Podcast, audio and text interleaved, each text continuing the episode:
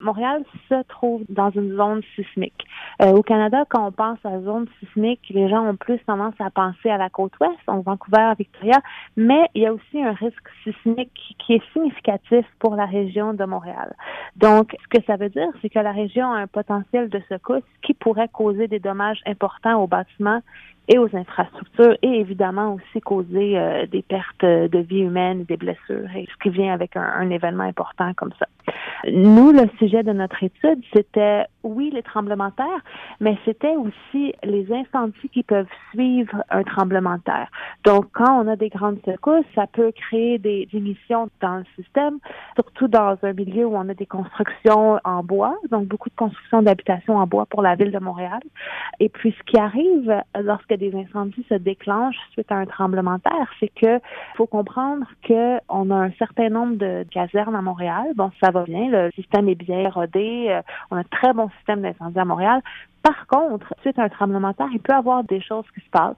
Par exemple, une caserne pourrait être affectée si les secousses du tremblement de terre affectent sa structure, si la construction n'est pas forte pour les tremblements de terre. Ensuite, il pourrait y avoir des bris dans le système d'approvisionnement en eau. Donc, si on a moins d'eau, plus difficile de contrôler les Donc, ce que notre rapport estime, c'est qu'il pourrait quand même avoir, après un, tremblement de terre important à Montréal, des centaines de bâtiments qui prendraient en feu et ce serait au-delà de la capacité du système de service incendie de la ville de répondre à un événement de la sorte.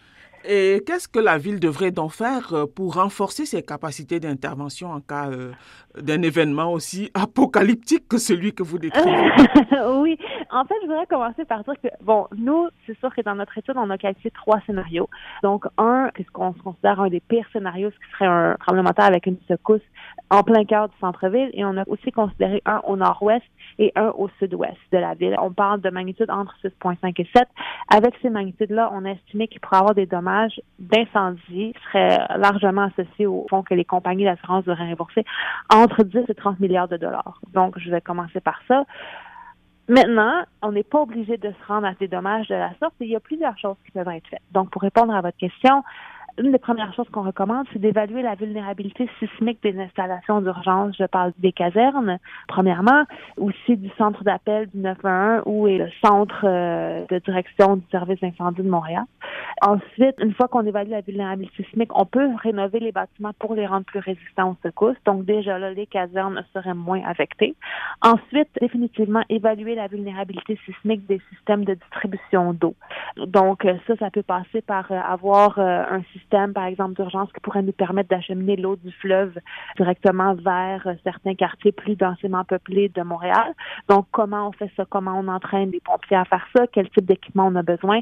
Et puis, voir si le réseau d'approvisionnement en eau est euh, résistant à des secousses plus fortes. Je l'ai dit dans le point 2, évaluer le système d'approvisionnement aussi, améliorer l'accès à d'autres sources d'approvisionnement en eau. Dans certains pays, on voit que des fois, les pompiers vont chercher dans les piscines des gens. C'est quelque chose qui peut être fait à Montréal, mais bien sûr, si on a un tremblement de terre en hiver, on parle pas du tout du même genre de ressources. Ensuite, un des gros risques euh, dans le cas d'incendie suite au tremblement de terre, c'est les immeubles de grande hauteur. Donc, euh, une tour à logement d'appartement, par exemple on pourrait envisager pour ces immeubles un d'approvisionnement en eau secondaire. Donc, dans certains immeubles, ce qu'on voit par exemple en Californie, qui est une zone euh, sismique euh, à très haut risque, c'est que certains immeubles ont installé un réservoir d'approvisionnement en eau qu'on compare à la grandeur de deux ou trois espaces de stationnement environ.